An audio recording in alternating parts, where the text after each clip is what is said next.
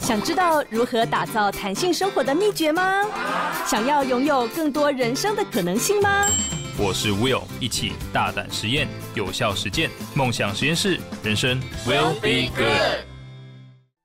Hello，大家好，欢迎收听梦想实验室，我是主持人 Will。您收听的是 Pop Radio 联播网北部台北流行广播电台 FM 九一点七，桃竹苗好听广播电台 FM 九零点七。这个温馨的提醒一下，下载 Pop Radio 的官方 App 收听节目，还可以跟主持人与嘉宾进行互动哦。哇，这个最近呢，台湾呃，尤其是疫情解封之后呢，越来越多人希望可以呃出去玩，然后呢可以看到更多，尤其是台湾本地哈、哦、山林之美。可是另外一方面，我们又想说，哇，如果这么多人呃去看到台湾这么美的地方，会发生什么事情呢？就是可能这些地方又被破坏掉。所以呢，到底应该怎么做呢？哇，我们看到了一位非常哦，我觉得真的很激励人心的案例了哈。那他就是我们三六八的创办人陈彦宇。那他提出了一个无痕山林的一个想法，我觉得真的非常非常棒，而且他已经呃实践了非常非常久了。所以呢，今天也非常非常开心，邀请到三六八的创办人陈彦宇来到现场。嗨，大家好，我是三六八的创办人陈彦宇。哇，这个今天我看到陈彦宇本人是。呃，第一个比我想象中还要就是很有精神，然后再来是他的，我觉得他的他本人跟那个呃 YouTube 里面看起来非常不一样，可能 YouTube 里面就是一直要有那个呃到处动的感觉，今天突然间要你坐下来，好像有点很不自在，是吗？有一点。所以我相信呢、啊，对于很多登山的人来说，台湾三六八这个品牌是算非常非常知名的哈。那但是我相信对于一般人来说，可能。呃，尤其是没有登山的人，但一直想要的人呢、啊，可能还不是太清楚。他是可能只觉得说，哎呦，这个三六八是台湾的乡镇数量，所以呢，想一开始啊，先请这个燕云介绍一下，呃，你自己还有台湾三六八这个品牌。嗯，其实台湾三六八这个名称呢，就是代表台湾有三百六十八个乡镇。嗯嗯嗯。然后我是在十九岁的时候，就立志用摄影旅行的方式走遍这些地方。嗯，所以。执行这个计划一开始就是从简单的地方到难到达的地方，oh. 所以我是从都市拍到乡村，再从乡村拍到原民部落、偏乡部落，然后再从这些部落呢拍到登山，就是一直到后面我就发现，哎、欸，就是我越深入，然后越难到达的地方，嗯，它才是台湾的根源跟精髓就是。我我就开始觉得，哎、欸，那以前跑的拍的很多都市的照片，呃，是不是有点走马看花？因为、oh. 因为它存在，像原民部落，我接触到的是原住民的文化，然后登山也会。台湾，我觉得台湾登山很奇妙的点是，大部分都有历史的脉络。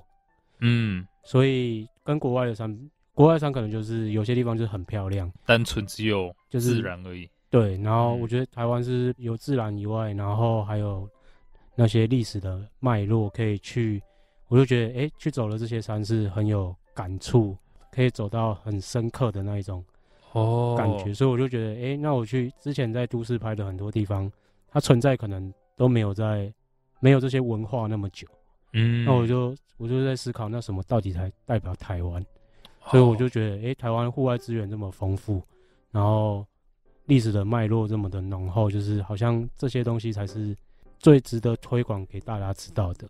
嗯，像、欸、所以所以当时，哎、欸，你说你说哦，我说像我就是跑都市拍的照片，也不是说也没有，因为台北一零一就台北地标嘛。对对对，对。但我之前新一区就会拍，假如我可能就会拍一零一。嗯。那、啊、甚至我二零一六得过国家地理摄影大赛是的奖项，就是拍世贸广场。哦。有得奖这样。哇。但是后来开始接触户外之后，我就觉得，诶、欸，其实户外才是我想要更想要分享给大家的东西。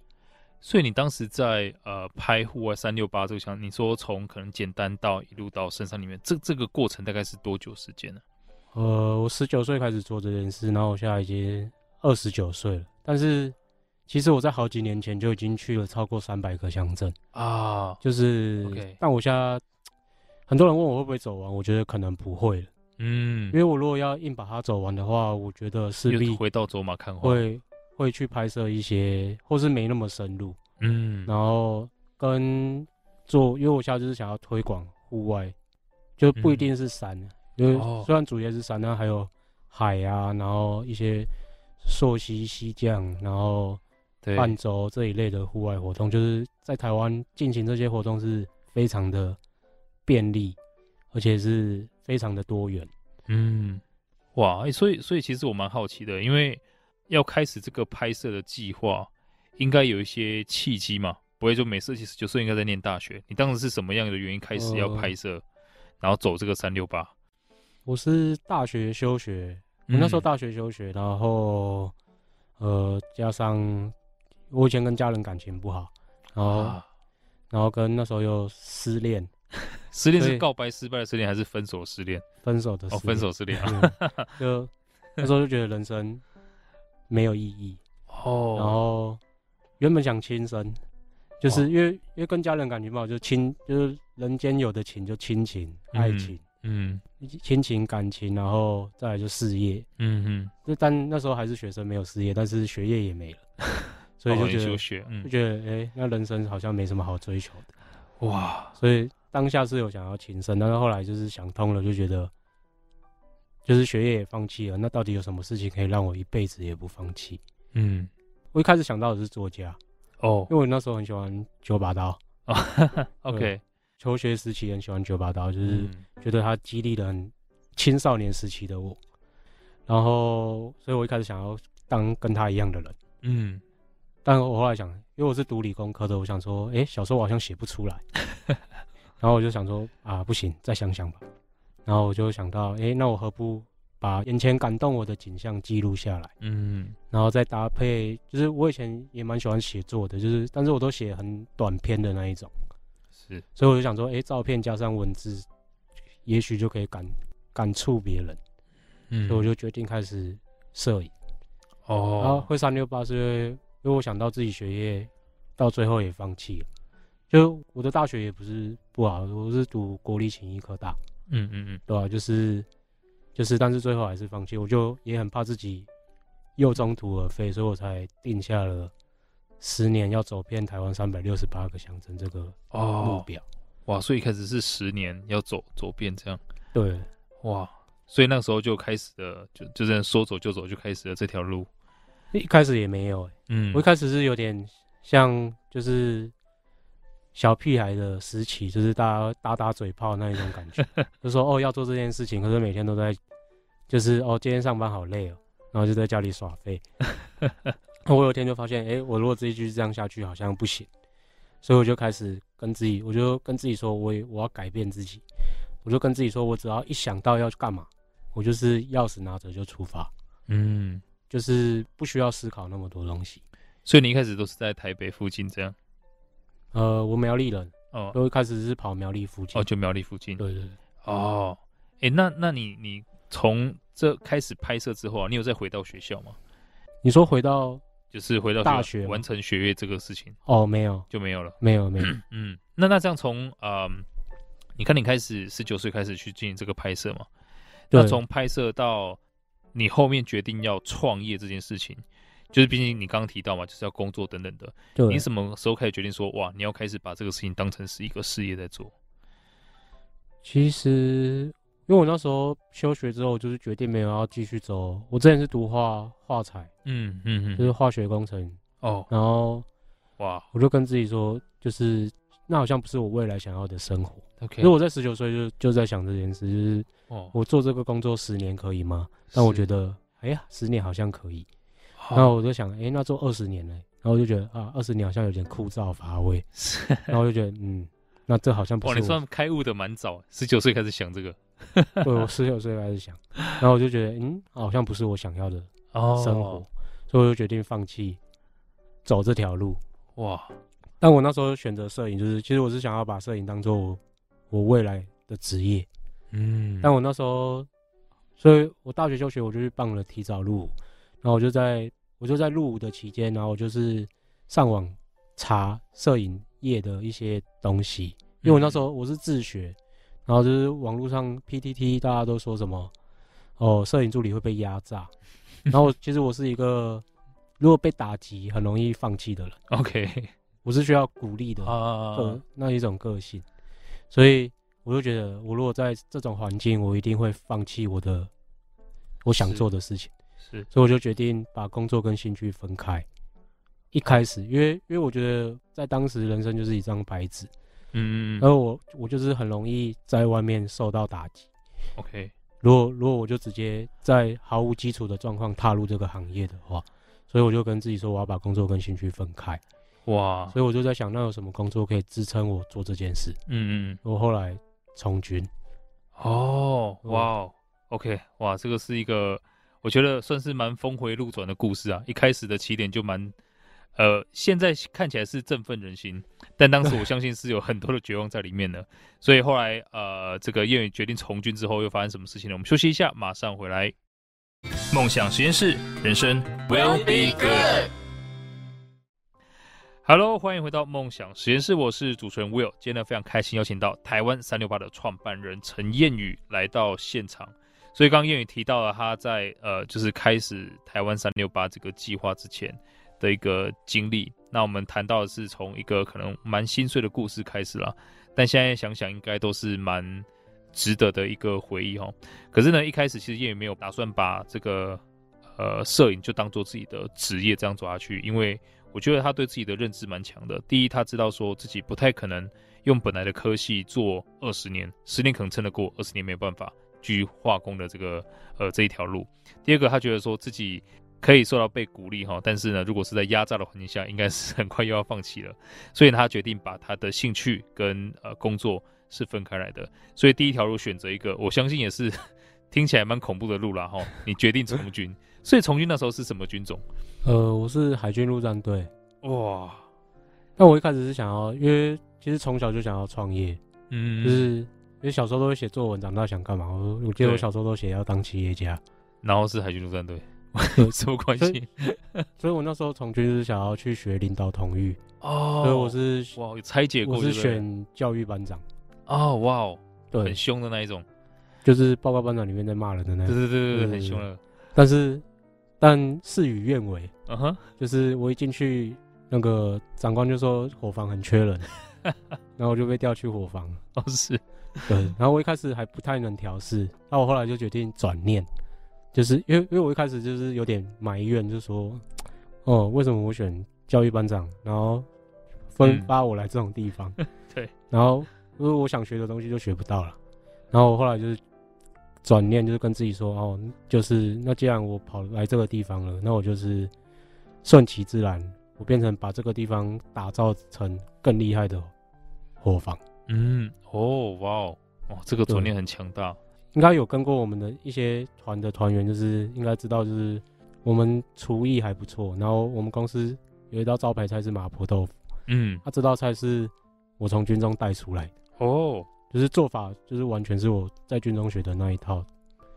哇哦，哦，所以其实这个基本上我这样听起来也是一个领导统一的概念，因为你你要让本来这个地方变得更好。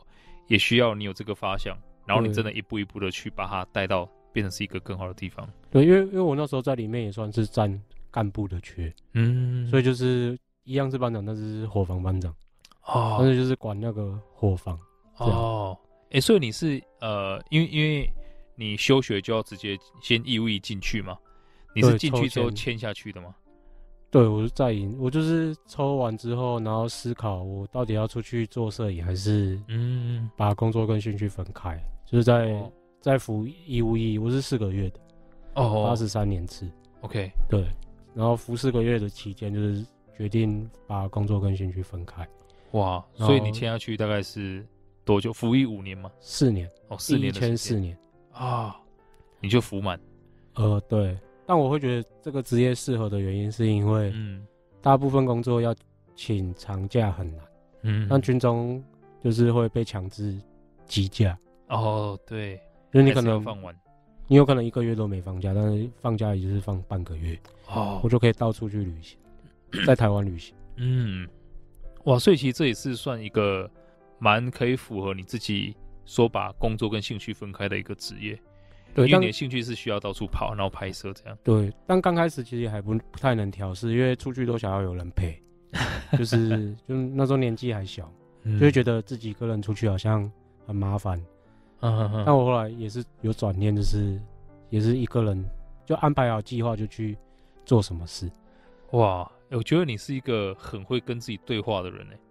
就是你你你第一个你会很知道自己不喜欢什么，然后第二就是你会围绕这个自己不喜欢的地方去进行转念，或是解决这个不喜欢，然后接着又发展成一个你自己的长处这样。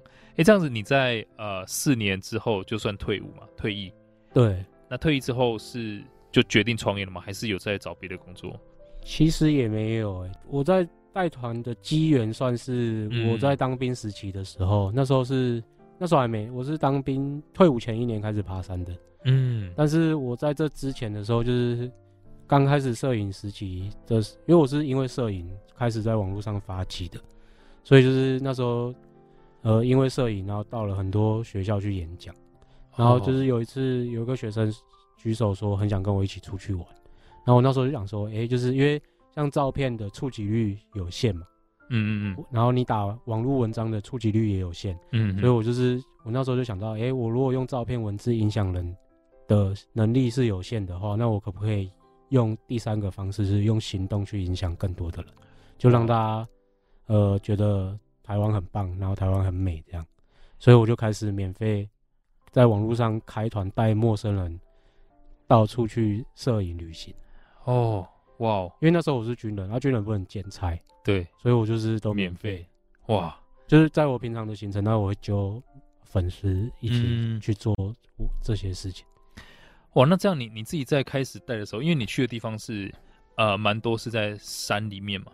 那一开始不是，一开始都是跑一些摄影景点。啊、OK，但也有山里面，你如果去拍日出，像什么台南二寮日出之类的，嗯、哇，就是会。我还记得第一次办团是那时候四十个人。其实也蛮多的，我还记得是八月五号，然后就是我们在台北转运站集合，因为我早，因为我都是骑机车旅行，因为比较省钱，嗯，所以那时候就是四十个人，大概有二十台摩托车，嗯，但是我我还去借对讲机，就是哇塞，就是我分成四组还是五组吧，就是每个每个组长就是有一台机车，就是有一有一支对讲机，然后就是就分成小队行进，然后我们就是第一站先去大屯山。驻航站拍日出，哇！然后拍完日出之后，再去文化大学吃早餐。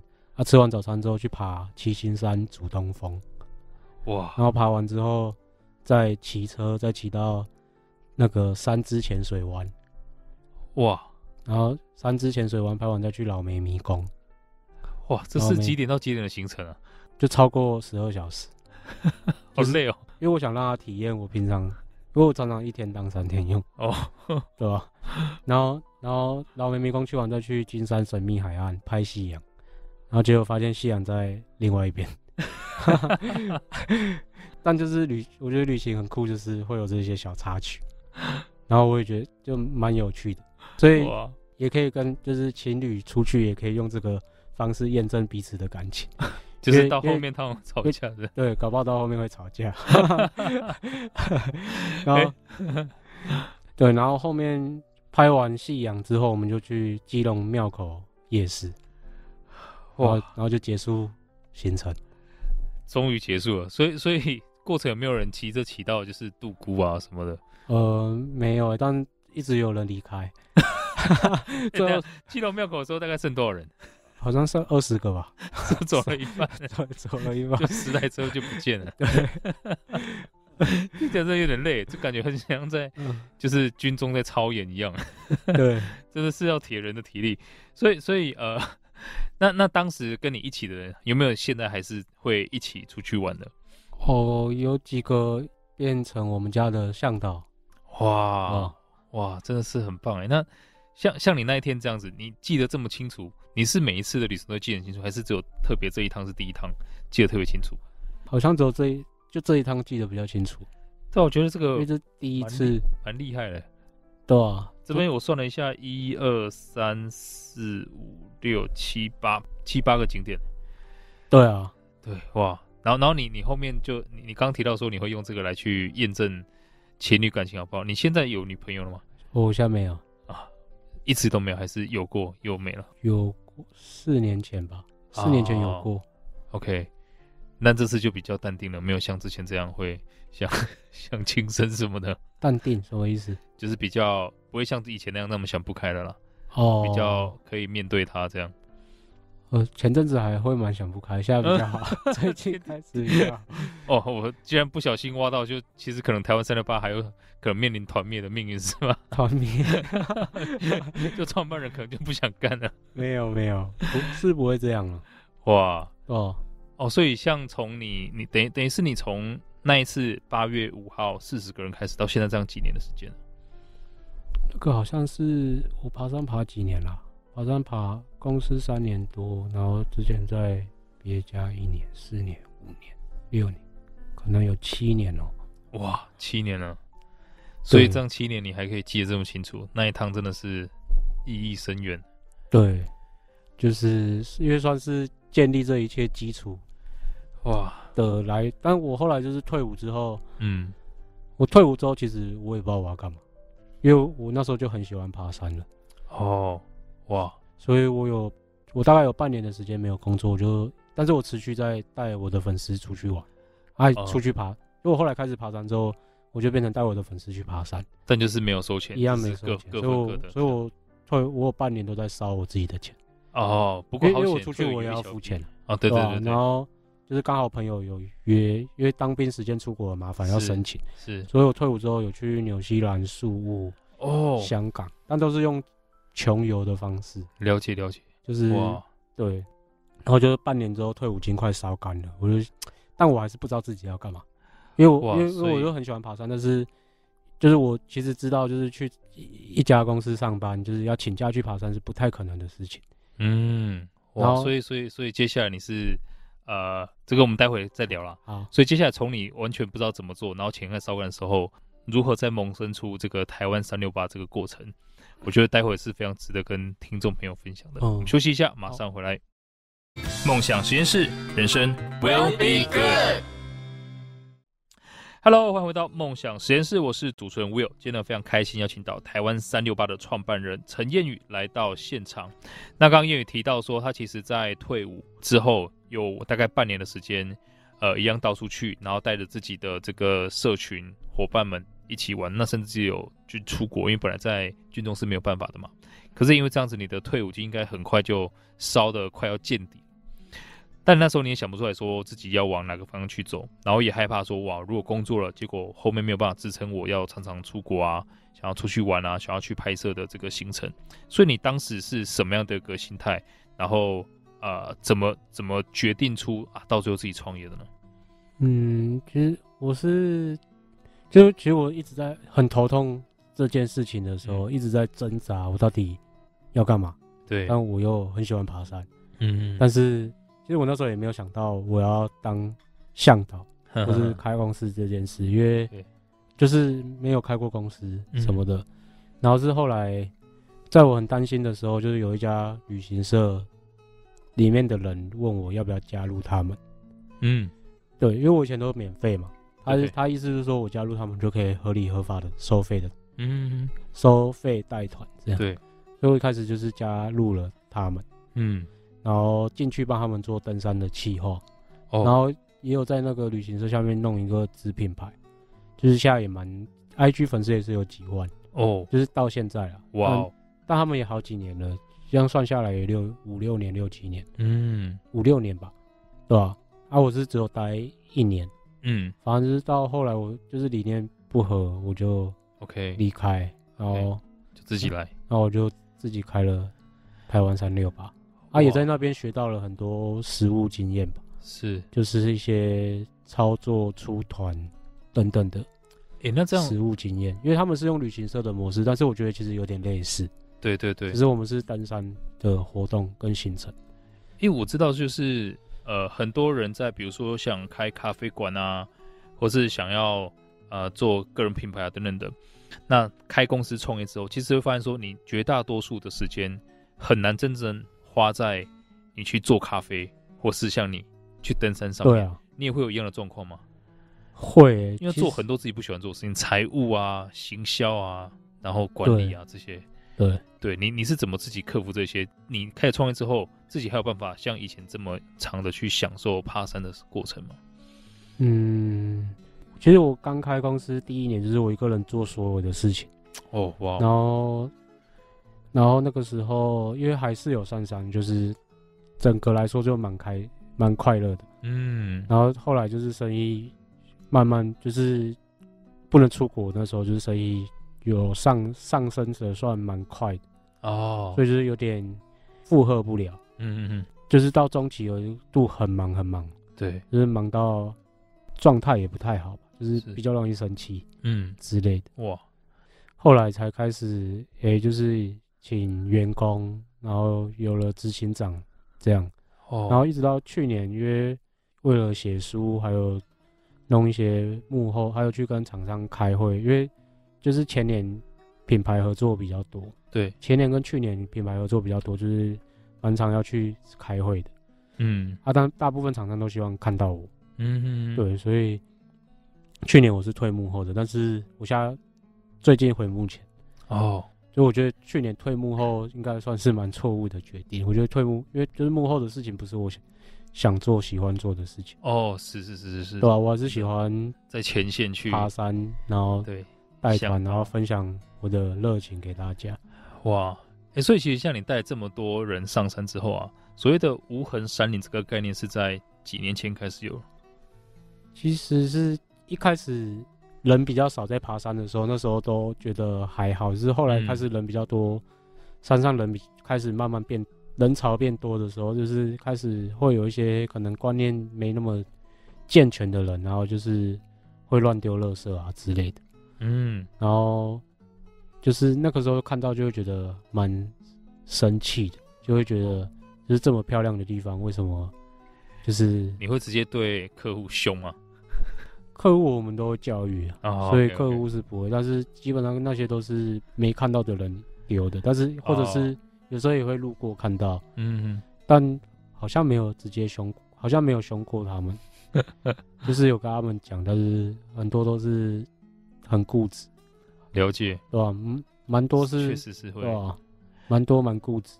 哎、欸，所以像如果我们一般人要去登山，因为我知道现在像，尤其是我带小孩，其实他们也很想要去露营。当然是我是我是会去那种县城的啦。嗯。可如果说我们想要自己去登山等等的话，是不是说如果要做到无痕山林，我我连登山的这些器具或者是装备都会有不一样的选择？呃，就是比较基本上嗯会、嗯、哦会不一样。对，像尤其是食物啊，最重要就是食物，嗯、就是尽量是。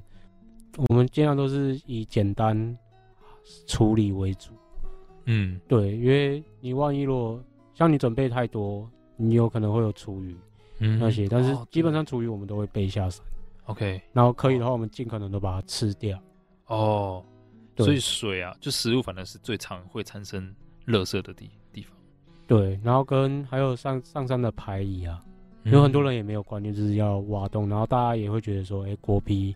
可分解的卫生纸是可以分解的，可能有些人就觉得，哎、欸，山上曝晒的地方很热，但是大家可能不知道，就是阴影处其实大概是等于冷藏的温度，哦，所以就算它可以分解，它也是被保存起来，OK，所以它根本不会分解，哇，尤其是如果你埋在，所以所以所以我们会埋在，我们会说像大号要埋在土里面，就是因为而且要埋。要挖至少二十到四十公分深，哇！就是它土壤里面有微生物是可以把它分解的，它它顶多只能靠那个微生物去分解。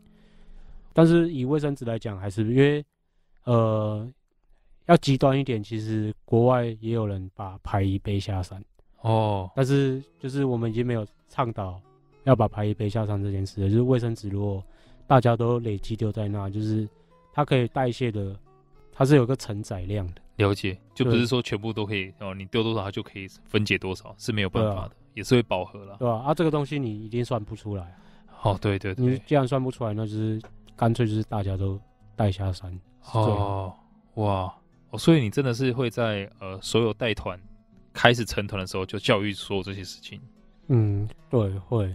哦，那那这样你自己在挑选地方的时候，就是像它的所谓秘境跟安全性的考量。嗯也会评估过，呃，基本上是会，嗯，就是大部分我们开的路线还是以比较入门新手的为主，嗯嗯，就是大部分我们的主轴跟主流还是放在就是引大家入门，我们蛮多客人跑到后面都自己去爬山，哦，对啊，哇，就是自己会去，因为我们也会跟他们分享一些登山的技巧，是跟观念，就是。很多就是跟跟到跟了五六次七八次之后，能力也够了，然后也有一群志同道合在在我们这边认识的一群山爬山的朋友，他们到最后就是自己畅游这片山林。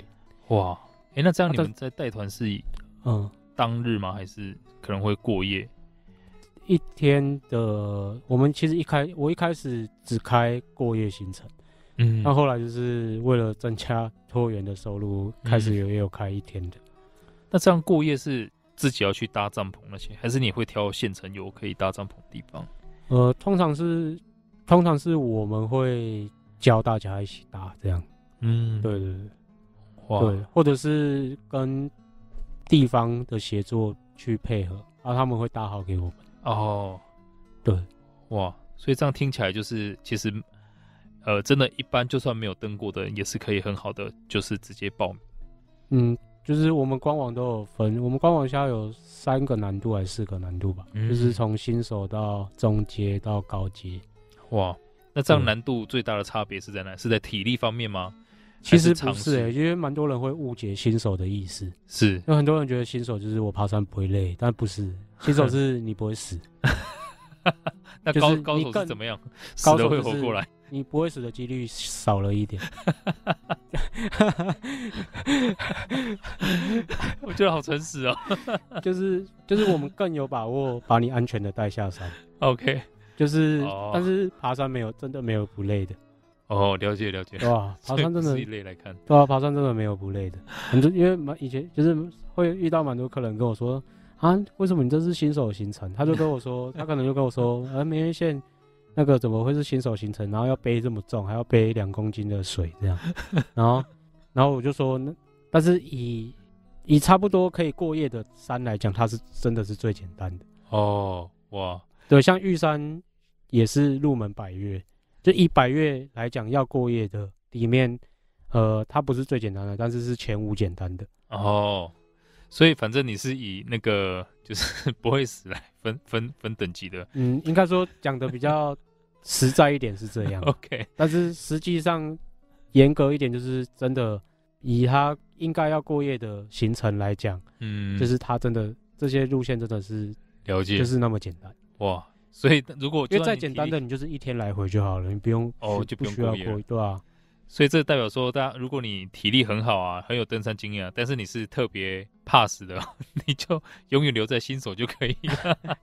但其实你累积经验，累积到后面，其实就是会嗯更游刃有余应付这些路线。对啊，但是难解难度高的还是比较容易死一点。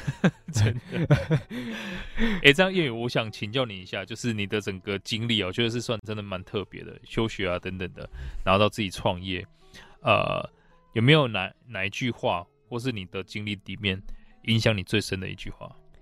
影响我最深的一句话，你的座右铭，我的座右铭，有我们公司的 slogan 吗？啊，可以啊。山林为被，海洋为床，大地为家，户外是我的信仰。哦，很长，这是你想的吗？哦，对啊，因为我觉得如果在地表上的话，对，山就是在地表以上。嗯，所以它就是我的棉被哦。那海就是在地表以下，OK，它就是我的床床。对，然后大地，因为我就是在哪里都可以睡。哇，对，这边我就也可以睡。对，哇，就是哪边都可以睡，我就觉得大地就是很像我的家。我看出来你有这种特质，我觉得呃这句话我也希望所有的听众朋友可以跟我一起记下来，因为它真的可以让我们活得更洒脱。因为现在很多人呃为了买一个房子。嗯，真的终其一生就是做很多不喜欢的事情，就为了把房贷缴完。哦，对。然后可能就就因为这样子，他就被绑住了。他觉得他自己拥有了什么东西，其实是那个东西拥有了他的一辈子。嗯，那如果这样的话，倒不如豁达一点点。那跟谚语一样，如果山林为被，大海为床，然后大地为家，家啊，那其实你反而可以有更多时间去过上自己理想中的生活，就到处去看一看，因为那些东西都免费的，呀，只是要注意无痕啊，不要留下脏东西。OK，我们休息一下，马上回来。哇，感谢谚语，梦想实验室，人生 will be good。Hello，欢迎回到梦想实验室，我是主持人 Will。今天非常开心，邀请到台湾三六八的创办人陈彦宇来到现场啊。今天呢，就是彦宇他一直是用一个非常 calm 哈，就是很 chill 的这个语气来跟大家分享很多我觉得蛮好玩的故事。让那当然也是故事本身没有那么 chill 啦，就是包含他失恋啊 啊创业啊，然后在海军陆战队从这个理想很丰满的教育班长的梦哈，变成是伙食班班长。但他一样用转念的方式，让自己可以变成带领整个伙房变成是呃进到下一个领域的人。那再看到说他现在的台湾三六八，我觉得真的很棒，因为不仅是带领了更多人认识台湾的山林之美，那同时呢也尽到了为更多的山林去做好保护的责任，让个人知道说哦应该怎么样去进行到无痕山林的部分。所以呢，我非常非常感谢谚语对台湾还有对台湾人做的这么多事情。那相信有很多听众朋友是希望可以在呃听完这期节目马上去报名这个台湾三六八的行程，或者是想要去学习更多的东西。我有看到谚语你有 YouTube 频道，你们也有官网，也有 IG 这些，可以让大家知道一下怎么找到你们吗？嗯，基本上应该就是打台湾三六八，就是 Google 打台湾三六八，应该都搜寻得到我们，或者在 YouTube 打台湾三六八，应该都。找得到我们，啊，我们 I G I G 的话，账号就是 T A I W A N 三六八这样。嗯，哇，基本上，哎、欸，这个这么好的名字，真的是就就被你们注册掉了，蛮好的。嗯，对，而且也很好记啊。啊，所以我们现在看到很多，其实就算呃很多听众朋友，你们熟知的一些可能演艺圈的朋友啊，一些艺人啊、明星们啊，也都开始加入这个台湾三六八了。会找你们一起去规划很多行程，对，是，可能有时候你可能会出其不意的就跟哪一个心目中心仪的这个艺人们哈，艺人朋友们一起进行无痕山林，对，一起 背问狮子下山，对 OK，所以呢，各位听众朋友，我相信呃，有些 YouTube，我其实自己从啊谚语的 YouTube 学到很多东西啦，因为他会教很多，比如说上山的时候你的水应该是怎么带。对，然后你的装备应该有哪一些，还要注意哪些事项？那也包含了谚语他自己跟很多可能呃在山林野间的这些朋友们啊同乐的画面，还有吃很多，就是我们自己在城市里面吃不会觉得怎么样，但到那边吃就觉得特别好吃的东西，很简单，水煮蛋啊，然后可能是呃饭团啊，哇，你就突突然变得很美味。那我觉得这个都是。第一个，你可以更好的体验生活的美、生命的美；第二个，可以省下你的荷包，何乐不为？嗯，对，OK，好。所以呢，最后燕有没有跟什么话跟大家说的？最后吗？是，嗯，希望可以在山上看见大家。